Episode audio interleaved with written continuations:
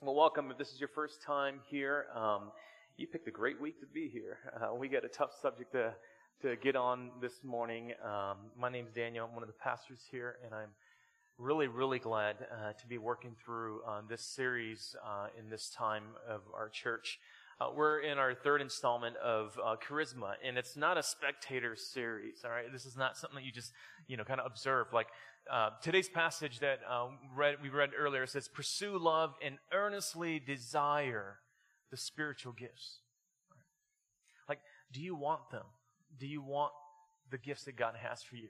Because if you do, there's homework involved. Like, I mean, you, you have to ask the question, God, how did you make me so that I can build up the church and fulfill our purpose here in the city? Because, I mean, there's homework involved with that. You don't, this is not just kind of a, an observation type thing. Like, you have to participate, right? And so it's one of those things where, again, um, we had talked about like, you, when you get, begin to get connected and plugged in, that's when you begin to discover, you know, how has God wired me? How has God made me? To be a part of the church. And today, the gifts that we're talking about is uh, prophesying and tongues. Fun, fun, fun. I don't know how I landed on this one, but I'm uh, I'm really excited to talk about it. Uh, this is probably the two gifts that are the most misunderstood or not even known gifts, both inside the church and outside of the church. Um, these gifts are often misunderstood, and so uh, what I want to do today is I want to demystify them a little bit to encourage you to desire them rather than to be afraid of them. And before we get there, I want to break up some ground and lay some foundation before we get to actually talking about prophecy and, um, and, and tongues, because there's a reason why God has created these gifts and it's very important that we understand that. Last uh, couple of weeks ago, when we kicked off the series, I made a statement that we want to be a church where it's in an environment where people can have an experience, an encounter with God, but we also don't want people to check their brains at the door when they come in. Like we, we want people to be thinking. So many people mistakenly think that passionate Christians filled with the Spirit are naive and gullible. All right? Maybe some of you guys who grew up in the church, you, you might even have that thought. Now throw in speaking in tongues, and that just confirms for some people the circus that people call Christianity, right? Uh, I mean, again, um, that's that's kind of the thinking that comes around, uh, you know, a spirit-filled Christianity. Um, but it's different from that. The Bible actually tells everyone, in particular, even believers, to think more, to process more, to discern more, to use your mind to weigh what you hear and what you experience. Uh, spiritual gifts are effective when you're humble and when you're smart. That's why Paul writes in verse 15. We didn't get a chance to read through it just because that whole chapter is chock filled with good things, but I've got the uh, verse 15 up here. Paul, look, look what Paul says. He says, I will pray with my spirit, but I will pray with my mind also. I will sing praise with my spirit, but I will sing with my mind also. You see, the supernatural empowered life doesn't mean you abandon critical thinking. If you've ever thought about that, it doesn't mean that. In fact, so many gifts are thinking oriented teaching, discernment, wisdom, knowledge. Today we'll look at prophecy. These are pro thinking gifts.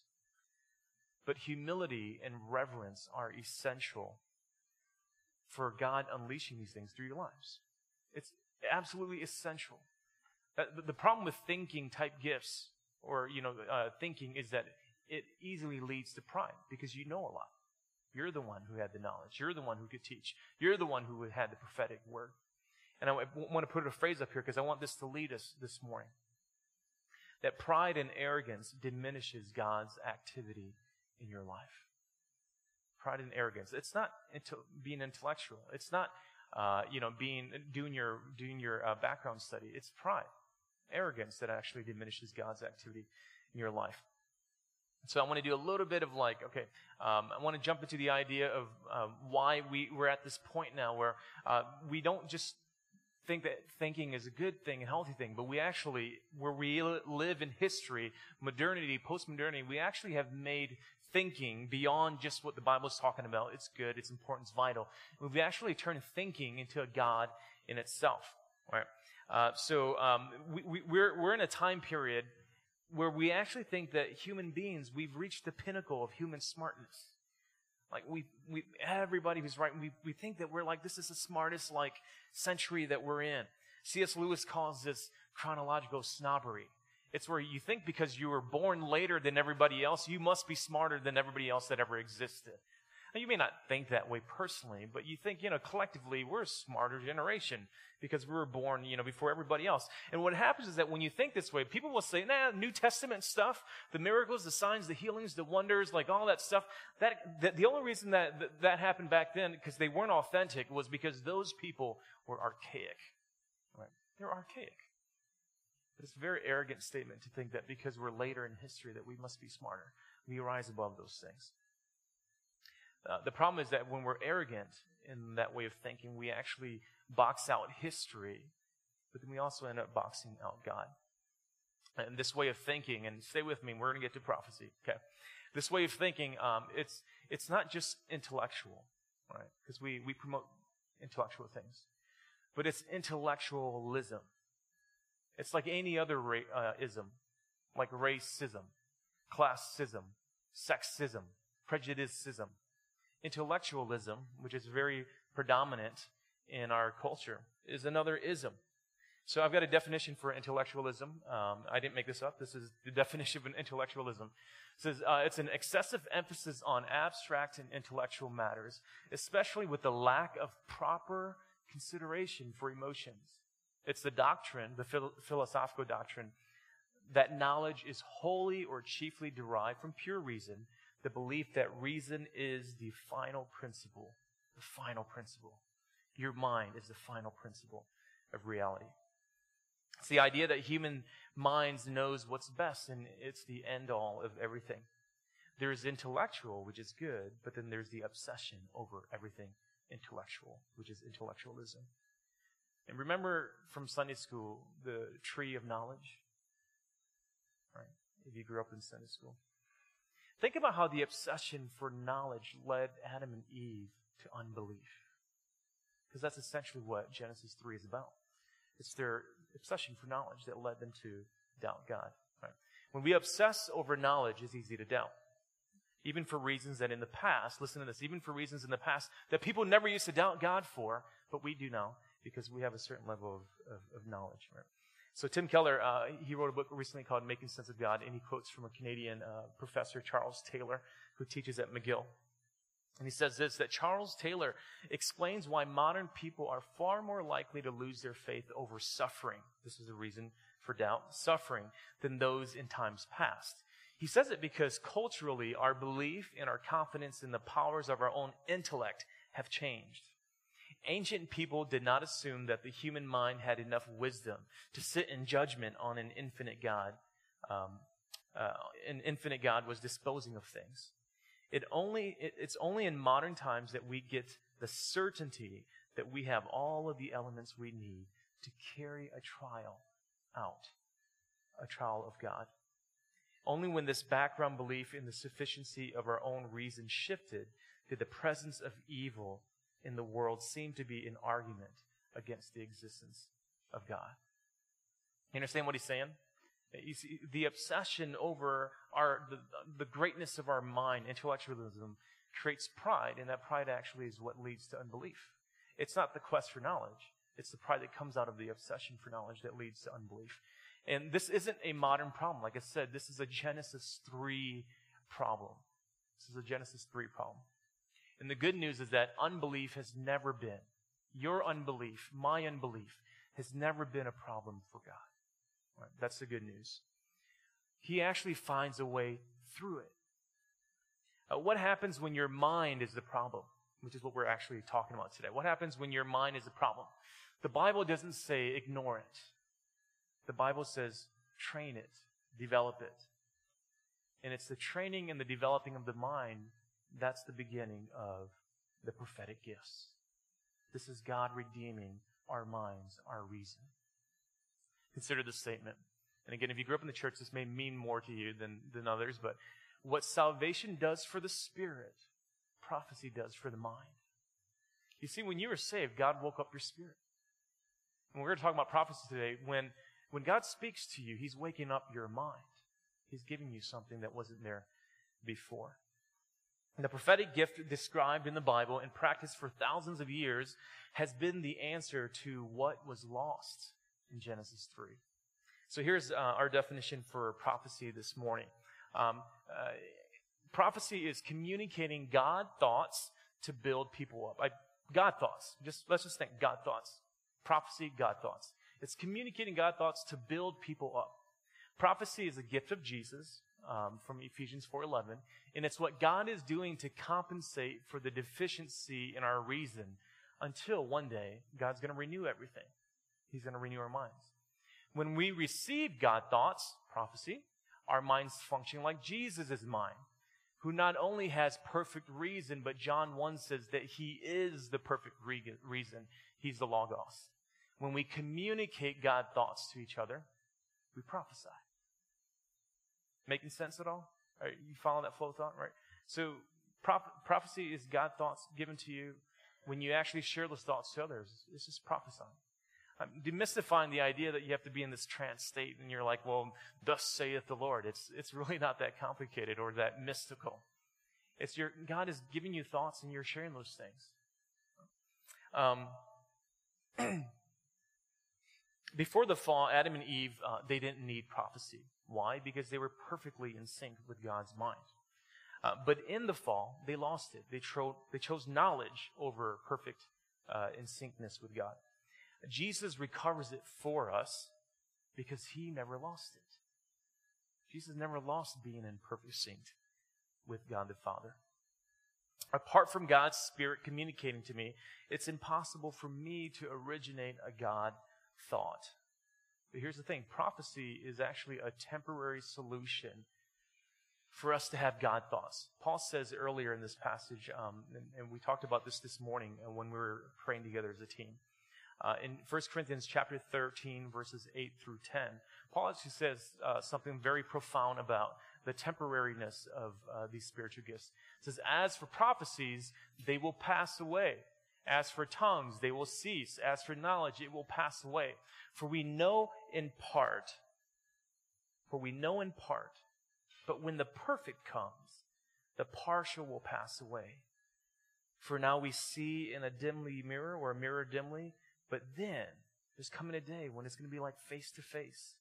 Now I know in part, then I shall know fully, even as I have been known fully. You see, prophecy is not a matter of telling people their future or thus saith the Lord over people's lives. Prophecy is a reminder that God is making all things new. He's not done yet. And He's going to do that with your mind. It's a glimpse. It's a reminder that one day our minds will be in complete sync with God's. One day I will reason and I will, I will know perfectly the same way that God reasons and knows me. Paul's saying. Until that day happens, I develop prophecy to train my mind to have God thoughts. You guys follow that? Is that making sense? This foundation. We've got to talk about that before we jump into how do you actually see it happen and work out. So prophecy again is something that is it's temporal. One day we're not we, we don't need prophecy, Paul says, because our minds are going to be fixed. All right. Prophecy um, Paul, Paul, explains the pur- uh, purpose of prophecy in verse 4, and this is what we read a little bit earlier. Prophecy is more practical than it is mystical. It's much more practical um, than it is kind of mysterious. Paul says the one who prophesies speaks to people for their upbuilding and encouragement and consolation. This is the one gift that fortifies, that builds strong community. When we use it, if, if it gives confidence to people. Like when you, when you prophesy, it get, makes people feel more uh, affirmed in their calling. Um, it releases people to be confident in their faith and to walk out in their destiny. When you practice prophecy, that's what it does. But for most of us, me included, all right, I'm not an expert in prophecy. For most of us, we don't truly, truly, truly believe this thing works until we experience it for ourselves. And even then, it's hard. For instance, the first time somebody says, you, man, I want to share something with you, and they encourages you, but you're thinking, oh, that's just a coincidence that they happen to share that word with me at this time. That's just a coincidence. The second time it happens, you're like, oh, that's interesting. Hmm. The third time and the fourth time people begin sharing you through, that, that's when you're like, ah, man, God must be paying attention to my life. Matter of fact, I texted a friend of mine who's not a Christian uh, some things that I felt God was just putting on my heart for him. He responded back immediately. He says, Wow, it's as if the universe was speaking to me. Well, it was. God was. God was speaking to him. But for most of us, it's kind of that weird, like, uh, I don't know. But you see, when we do those kinds of things, when we allow God to use us in that way, what happens is that it's not like, okay, wow, you're much holier than thou, because you must be, you must have this direct line with, with God. That's not the point of the gift. Like God's using it because the other person needs to be affirmed in who they are and what God's called them to do. And you get to play a role in that. I've shared this story before, but when I was younger, uh, in my 20s, I'm not that much older. I'm 36, right? That's, that's not too old, but back in, uh, back in my 20s, uh, I was a young leader in an ethnic church. Um, and it was a predominantly Hmong church, like predominantly meaning 99.9% of the people in the church were Hmong. Um, and uh, so uh, we were hosting a uh, extension site for a, a, a, seminary called Vision International University. And so the semester had ended, and they were doing a commencement ceremony at our church. Uh, the president of the seminary, uh, Dr. Stanley DeKoven, who's still there, he came to give the commencement address. There's like two or three hundred people. Um, and uh, so he begins to give his address, and in the middle of his address, he turns over to me uh, and he looks at me and Linda sitting over. Um, I'm looking at you guys. Can pretend you're me. Kelly, you you know I look so much alike. Uh, I'm blonde, and uh, so we were sitting over kind of in this direction, and he says to me, he says, "Young man, God is with you, and you would not be restricted to this community, and God's going to use you outside of this community." And he turns around and he continues on with this commencement speech. Now, after he said that, I didn't hear anything else he said. because I was, I was, it wasn't, you know, it was the words that he said, but it was the fact that he, you know, it was kind of awkward because he singled us out. Um, and then he spoke something very profound to me because what he didn't know at the time, his first thing is he didn't know that I was struggling in my faith. Matter of fact, I was thinking about leaving Christianity at that point. And so he didn't know that. And number two, he didn't know that I was struggling with the ethnic church. You know, I, I didn't like being around just like people like me. So he didn't know that. Somebody could have had a conversation with him that had to have been Linda, because only Linda knew those things about me. And then secondly, uh, I had never talked to Dr. Stanley DeKoven. Like the whole time, I'd never had a conversation with him. And thirdly, I had no context or clue for prophetic words. No context at all. And so I just thought, here's this guy who sees a young man and he just wants to make him feel good. He did it at an awkward time during his speech, but he just wanted to make this young man feel good. I had no clue. But you know, when I heard those words, you know how it made me feel? It, it, it, it gave me like energy and affirmation to start thinking, okay, you know what? Maybe I should take this a bit more serious. Maybe I should really believe in myself a little bit more there was something about hearing somebody else saying, Young man, God is with you, that it built this confidence inside of me. Now, three years later, I actually did leave that community. I left that church and I began working outside the ethnic church. Is that self fulfilling prophecy? Because he said it, it happened? You know, it wasn't that it was going to happen. It's not about telling the future. All right? It's not about telling the future for some reason that God knew something was going on in my heart, and He knew that he, by releasing a word into my life, that it was going to build me up, that it was going to encourage me, it was going to give me consolation, as Paul says. He wasn't giving me a map to the rest of my life. He was building me up. Prophecy is God inspired thoughts communicated to build someone up so they can move forward with the calling in their life. Turning life, this probably is the most important practical gift that we need to learn as a community. We need to learn other gifts. We need to practice all the gifts. I'm not saying this is the most important gifts. But this is a gift that's not, that's not weird. But it's a gift that probably we do already. You do, a lot of you do already. But we need to pay more attention to. Because God wants to use us as a mouthpiece. One way to remove the weirdness of prophecy is don't say, well, the Lord told me to tell you, okay? like the Lord says. Uh, the only time I really say that with confidence to somebody is, you see, the Lord says. Uh, and that's a teaching gift that we'll talk about uh, later. I may say, you know, this is what I sense from the Lord, but see, when I, when I, when I share with people things that I sense from the Lord, I don't want to take homework away from them. I want to give them homework because I want them to take that word, measure it against scripture, pray, talk to mature people, and come back and say, okay, is this what God will is saying to me? Because that's not the way the Bible talks about how we should treat prophecy. It's not on par with scripture. It doesn't have to be because we have scripture.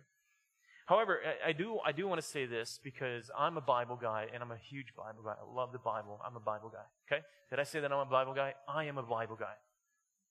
Prophecy isn't on par with Scripture, but what happened was when Scripture became canonized in the second and third century, this is way much more information than we need this morning.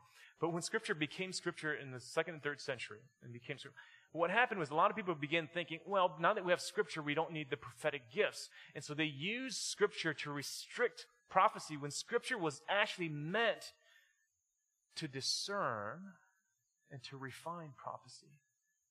Scripture is like the playbook to allow everybody to play, but it allows us to call fouls and it allows us to tell, put people in timeouts and stuff like that. It allows us to affirm, you know, that yes, you know, you're doing well on the team. That's the role of Scripture. And so there's, there's, a, there's a section in the church where it says, oh, prophecy, you know, that's d- done with the, with the Bible. No, the Bible was put together because it was, help, it, it was a tool to help us discern how to hear God's voice better. All right, I'm not ranting, am I? I'm just saying I'm a Bible guy, but I'm not that kind of Bible guy that says God didn't speak anymore because He does, obviously. Um, so this is all really important stuff about prophecy.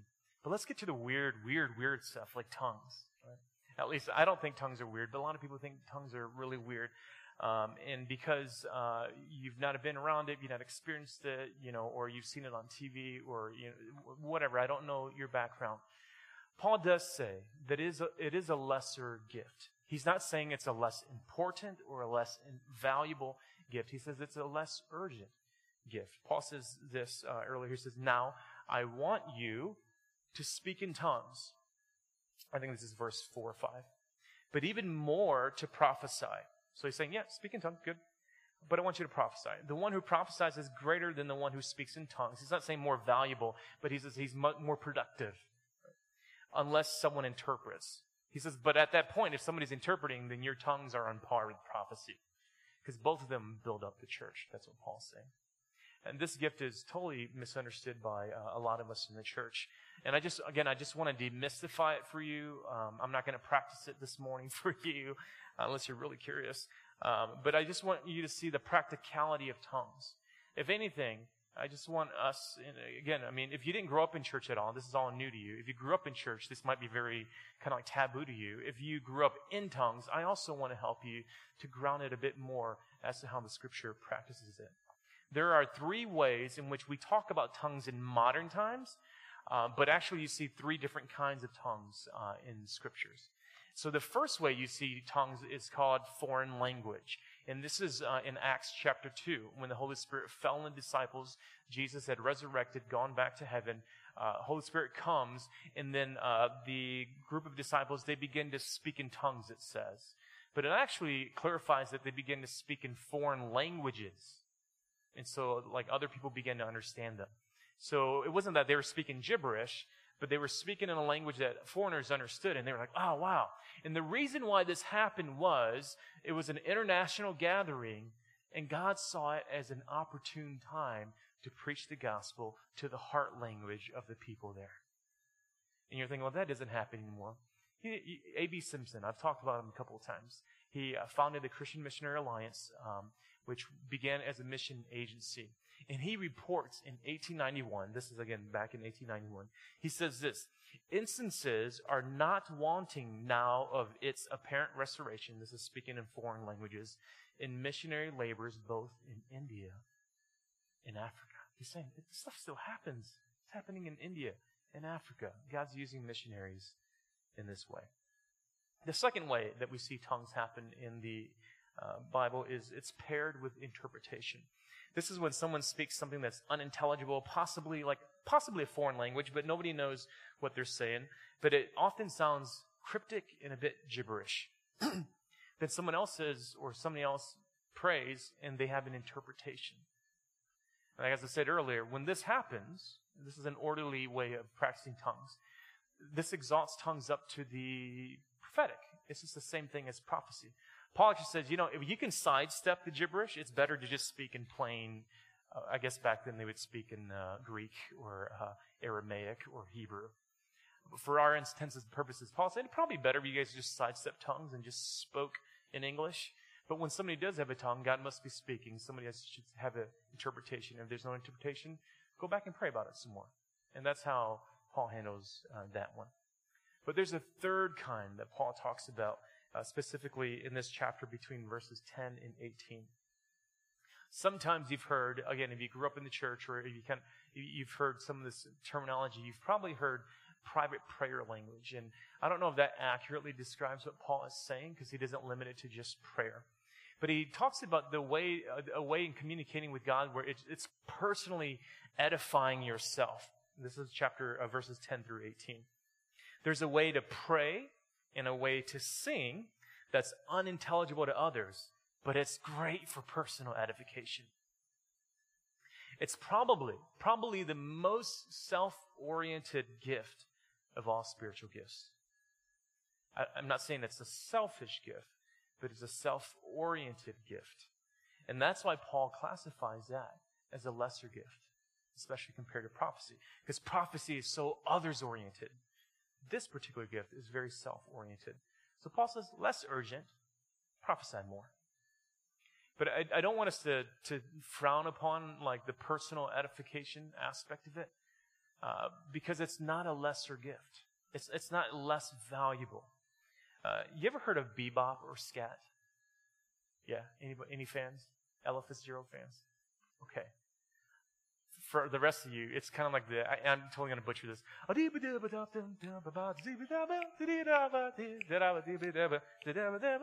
Right? You, right? Let's show this clip. Let's show this clip. This is Ella Fitzgerald, Frank Sinatra.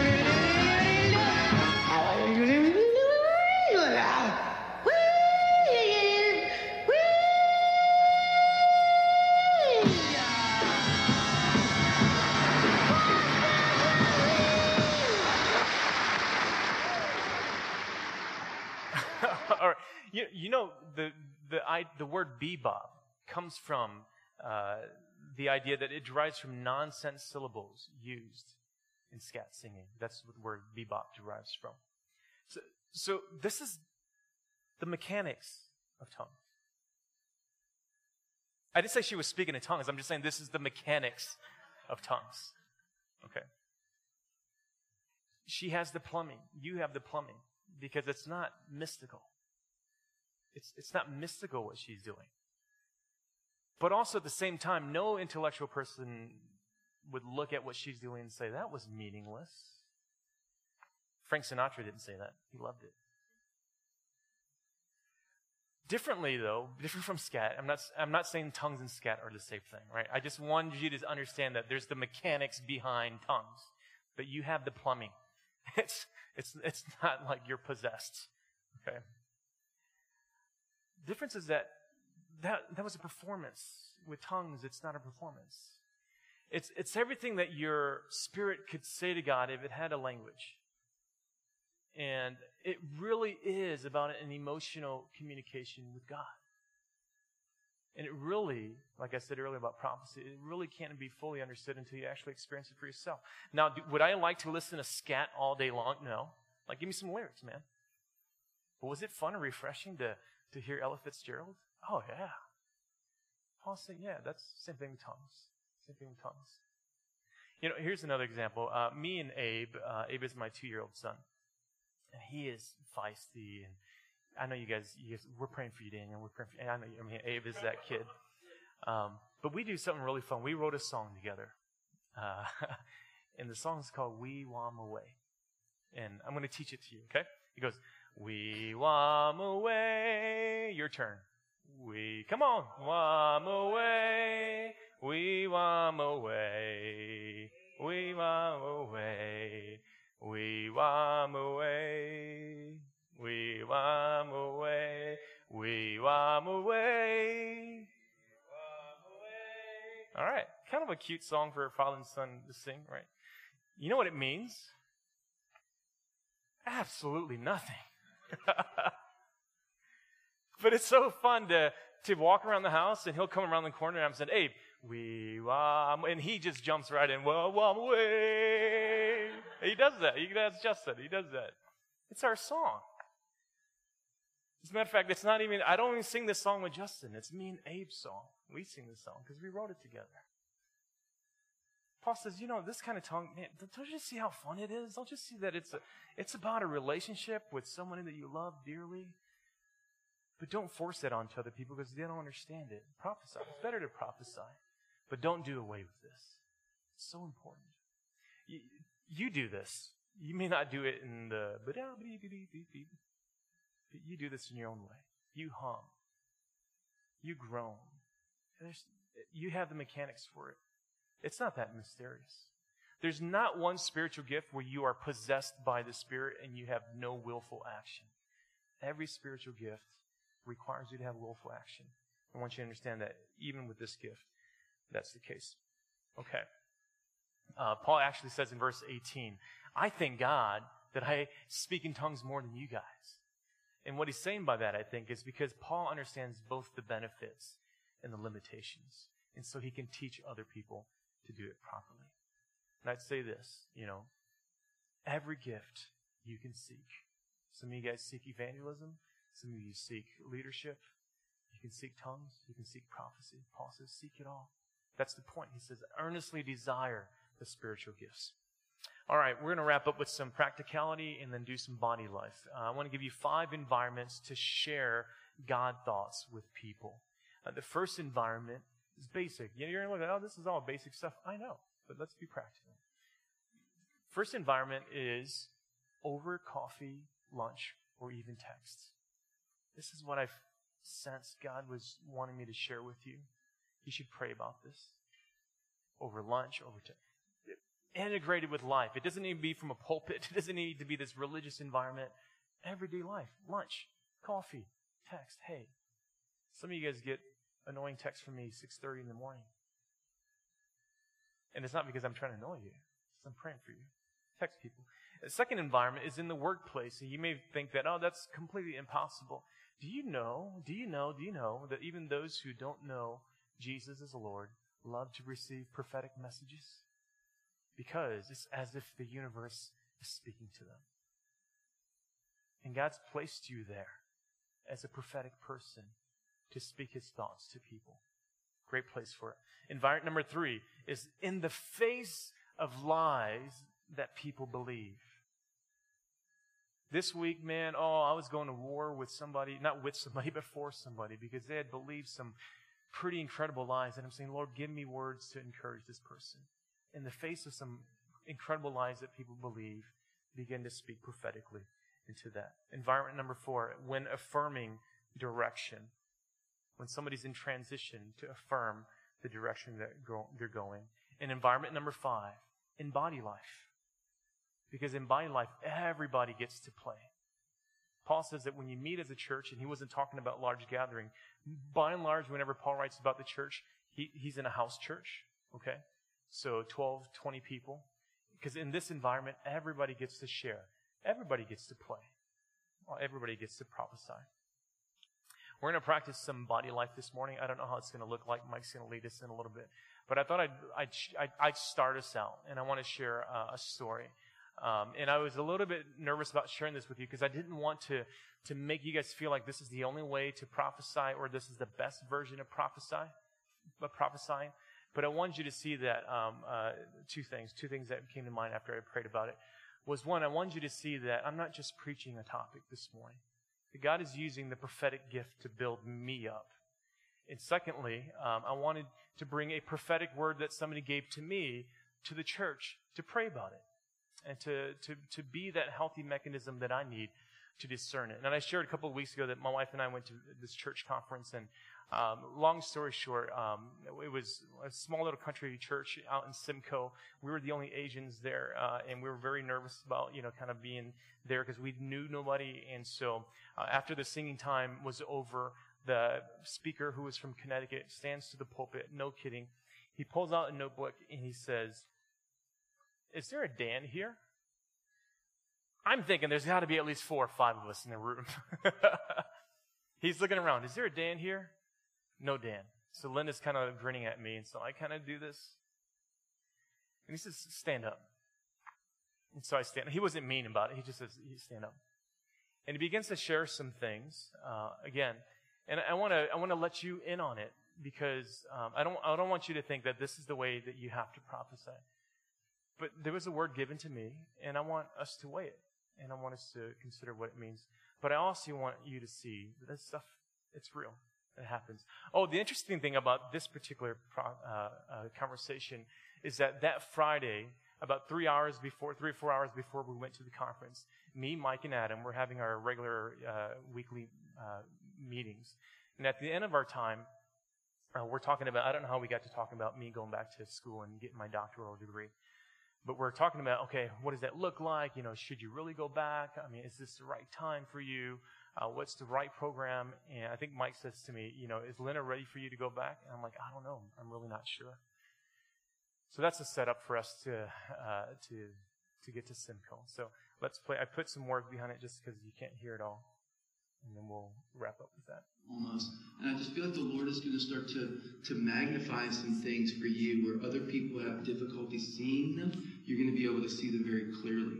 And I think there's two things. I feel like it's a spiritual gift of seeing, but it's not going to manifest itself just in like a, a, a spiritual churchy kind of way.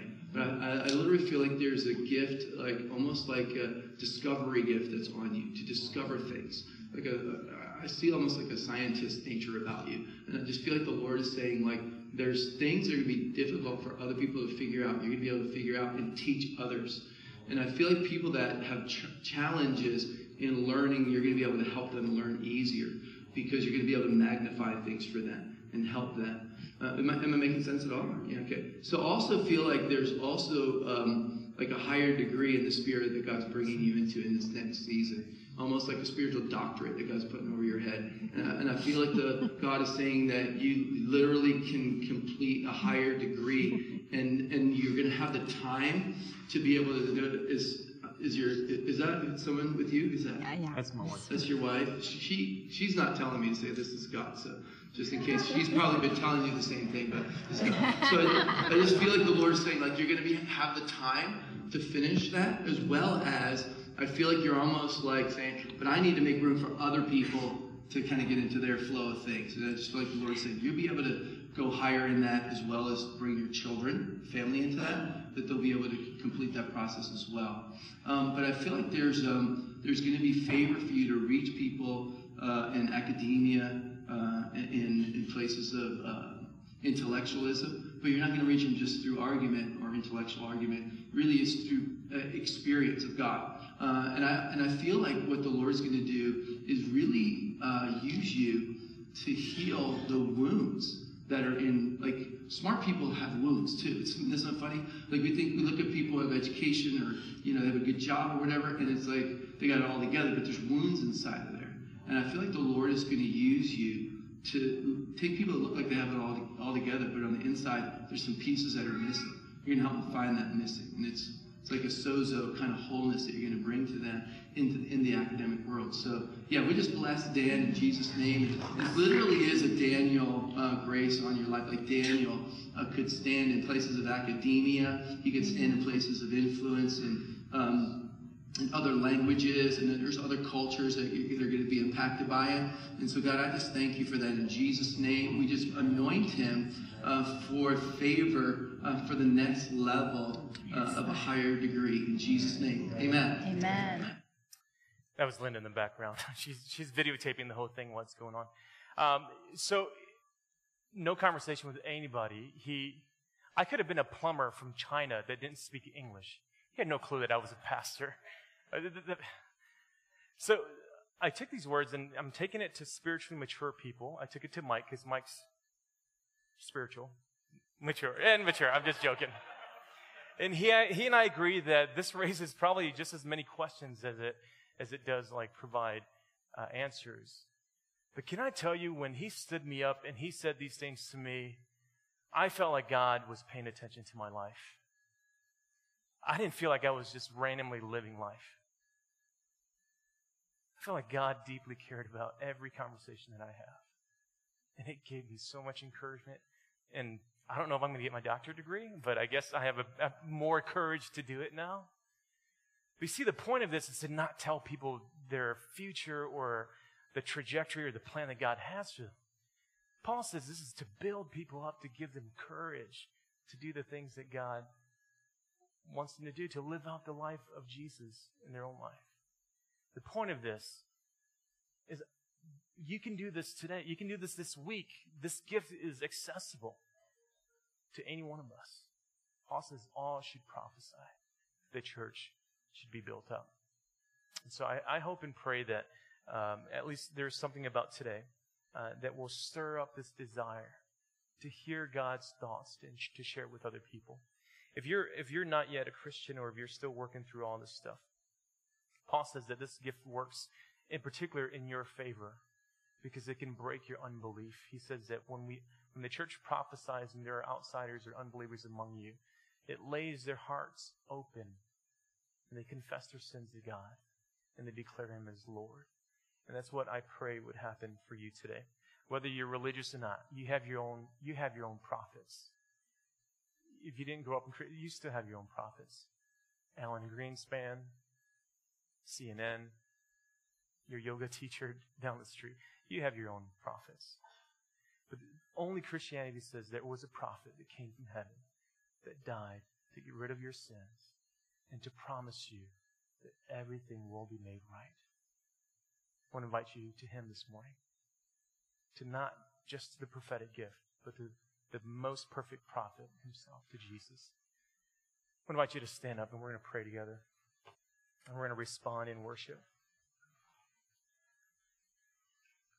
God, I, I, I, give us freedom to worship you and to respond to what the Holy Spirit is doing.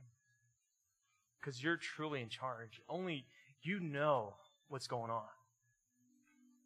You know what's going on. God knows what's going on in your life. He's got your number. He knows. It makes it all easier when we surrender to Him. God, we can't do that. Just like salvation doesn't come to us naturally, the Holy Spirit needs to intervene. Holy Spirit, would you intervene even now? Intervene. Lay hearts open to you. Help us to respond.